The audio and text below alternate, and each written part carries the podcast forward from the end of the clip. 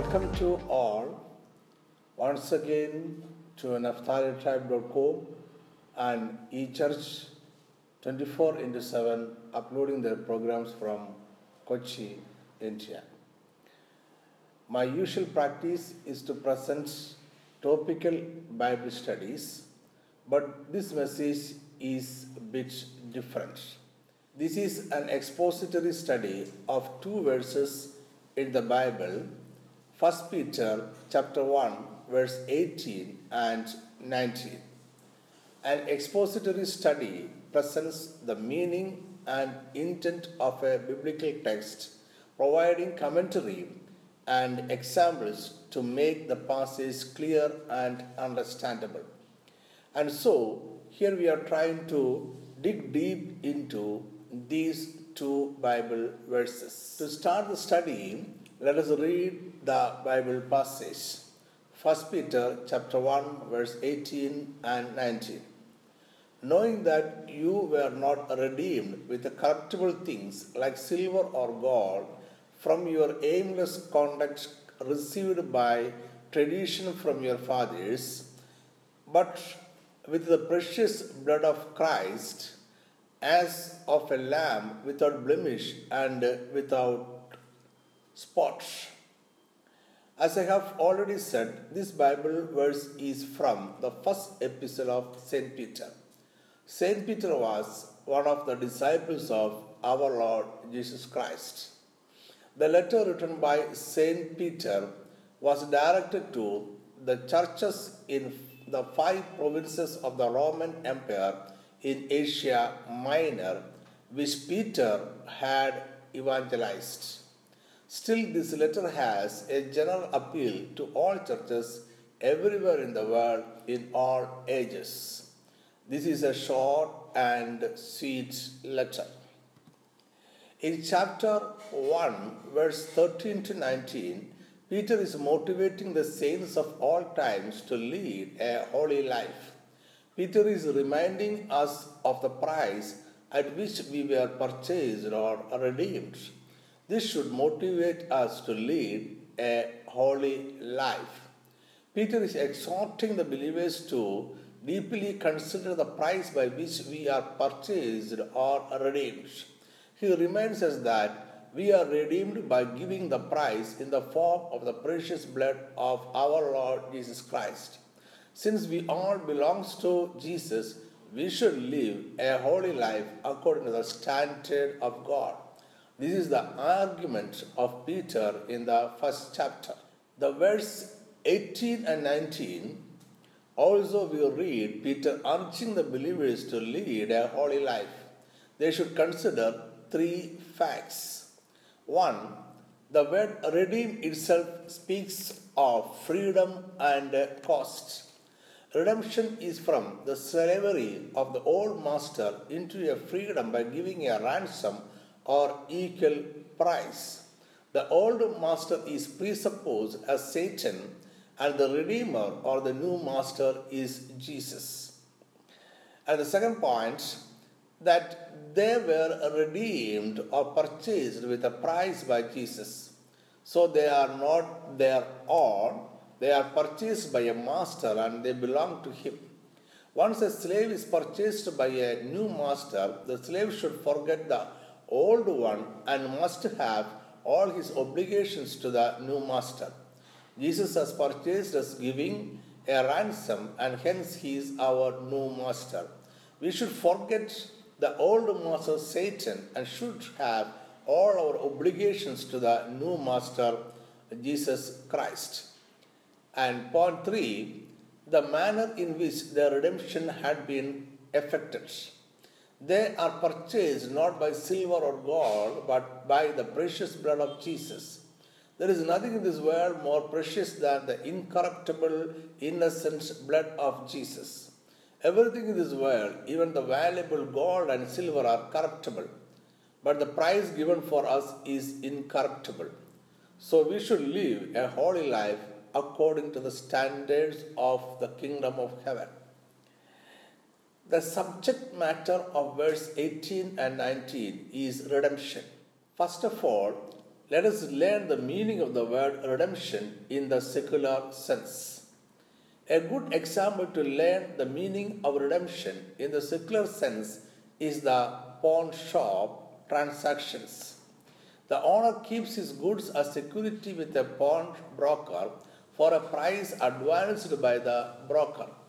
Later, after some days or months, the goods held by the pawnbroker are redeemed by the owner or bought back by the owner. For redeeming the goods, the owner pays a price greater than the amount originally advanced by the pawnbroker. This is an example for redemption in the secular world. Also, in the secular use, a ransom is the price demanded by a kidnapper for his victim's release. In the social, legal, and religious customs of the ancient world, the metaphor of redemption includes the idea of loosing from a bond, setting free from captivity or slavery, buying back something lost or sold, exchanging something in one's possession for something possessed by another, ransoming. Redemption means either strictly deliverance by payment of a price or ransom, or simply deliverance by power as from oppression, violence, captivity, etc. Now let us see the meaning of the word redemption as used in the Bible. The meaning of the word redemption in the Bible is similar to the secular sense of the term. Here also it is buying back or deliverance. Redemption in the Bible is deliverance from slavery of sin, the bondage, curse and condemnation of the law, the captivity of Satan, deliverance from a state of poverty, and deliverance from a state of deep debt. Redemption means that they were rescued from sin and death by the blood of Christ. To redeem signifies to procure life for a captive or liberty for a slave by paying a price. The precious blood of Christ is here stated to be the price at which the souls of men are purchased and delivered. In the passage we read above, from the letter of Peter, there is the idea of substitution, the giving of one for another by way of a ransom or equivalent. Man is sold under sin as a slave, shut up under condemnation and the curse. Humankind is held in the captivity of sin, from which only the atoning death of Jesus Christ can liberate. The ransom was therefore paid by Jesus and delivered them. Peter is making an allusion to the concept of redemption in the Old Testament. In the Old Testament law and ritual, redemption referred to 1. The act of buying back people or property sold because of debt and the purchase and liberation of slaves. 2. The act of rescuing a person out of poverty. 3. The release of firstborn males from mandatory dedication to God.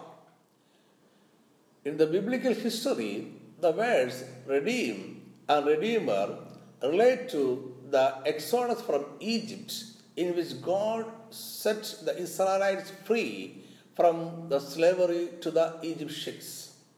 To this historical redemptive act of God, the prophets repeatedly refer, reminding the Israelites that their God is their mighty Redeemer. In the Old Testament, 3 words are used at different occasions to denote redemption. They are Pada, Ga'al, Kapa. These 3 words are used at different occasions to denote redemption. Let us study the meaning of these words in connection with the occasion in which they are used. The first word, Pada, is a verb. It is a legal term concerning the substitution required for the person or animal delivered. It is also used in relation to the legislation with regard to the firstborn. Every firstborn male, whether human or animal, belonged to Yahweh and hence was to be offered to Yahweh. The firstborn male of every Jewish family was consecrated to Yahweh because God saved all firstborn among them from the massacre that happened while they were in Egypt. On this ground, all the firstborn were the Lord's and should have been employed in his service. But he chose the tribe of Levi in place of all the firstborn of the tribes in general and permitted to redeem the firstborn in all other tribes. All firstborn males were redeemed at the price of 5 shekels. Let us read 2 passages from Exodus. Exodus chapter 13 verse 2, consecrate to me all the firstborn, whatever opens the womb among the children of Israel, both of man and beast, it is mine. Again, there is another passage, Exodus chapter 13, verse 13. But every firstborn of a donkey you shall redeem with a lamb, and if you will not redeem it, then you shall break its neck. And all the firstborn of man among your sons you shall redeem. Now, the second Hebrew word used to denote redemption is Ga'al. The word Ga'al is also a verb. This is a legal term for the deliverance of a person, property, or right to which one had a previous claim through family relation or possession. The redeemer is usually his next kin or relative. The redeemer is buying back the freedom he has lost through debt. In Leviticus chapter 25 verse 47 to 49, we read of an Israelite who had to sell himself into slavery because of poverty. He may be redeemed by a kinsman or by himself. Property sold under similar conditions could likewise be redeemed, thus keeping it within the family. Let us read that passage, Leviticus chapter 25 verse 47 to 49. Now, if a sojourner or stranger close to you becomes rich, and one of your brethren who dwells by him becomes poor, and sells himself to the stranger or sojourner close to you, or to a member of the stranger's family, after he is sold, he may be redeemed again. One of his brothers may redeem him, or his uncle or his uncle's son may redeem him, or anyone who is near of kin to him in his family may redeem him, or if he is able, he may redeem himself.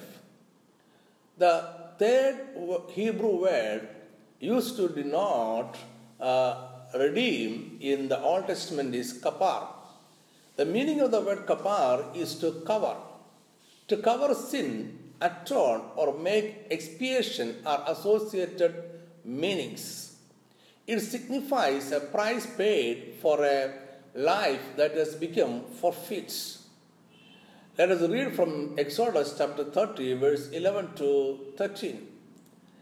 Then the Lord spoke to Moses, saying, when you take the census of the children of Israel for the number, then every man shall give a ransom for himself to the Lord when you number them, that there may be no plague among them when you number them.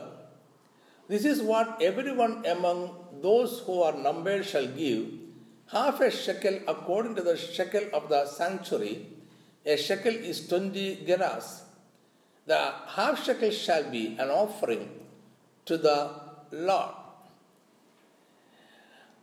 In all these 3 occasions, gold and silver were used as the ransom price.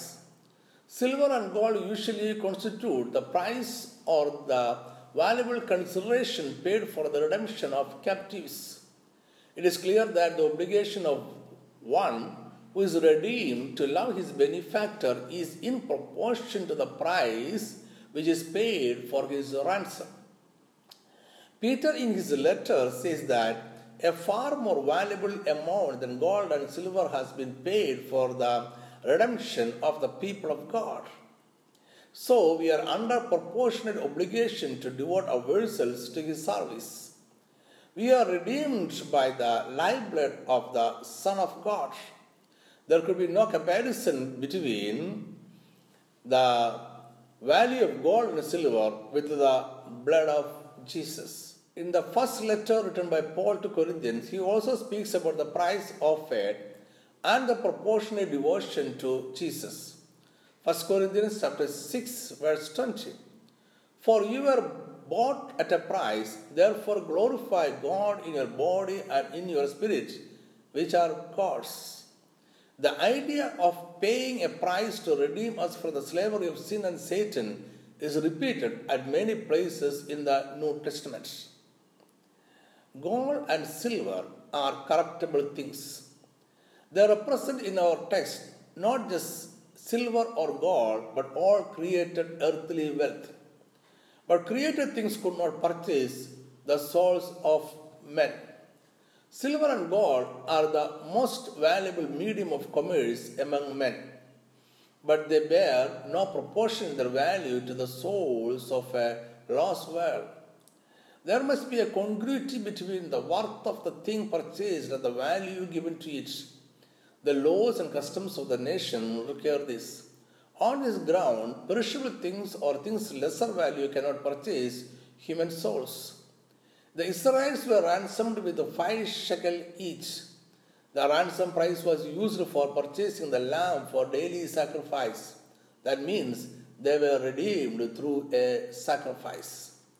But the Lamb who redeems the spiritual Israelites does so without money or price. We are redeemed from sin and the curse with Christ's precious blood. An Israelite sold as a bondservant for debt may be redeemed by one of his brethren, as therefore we could not redeem ourselves. Christ assumed our nature in order to become our nearest kin and brother. Thus he became our God and Redeemer. Let me conclude this message. The redemption of man is real, not metaphorical. The blood of Jesus Christ is the only price of man's redemption. We are bought with a price, and the price is equal to the purchase, for it is the precious blood of Christ. It is the blood of an innocent person, a lamb without blemish and without spot. It is the blood of an infinite person, being the Son of God, and therefore it is called the blood of God. Redemption is totally the work of God through His Son, Jesus Christ. It is something He does for us. We contribute nothing to it. Indeed, we have nothing which we could contribute to it. The death of Christ stands alone, the one sufficient ransom, complete and absolute. With this ransom, God redeems us, delivering us from all bondages in which sin had bound us. So we have to live a holy life according to the great redemption price given for us by Jesus Christ. May our Lord help you to live such a holy life. Thank you. Amen.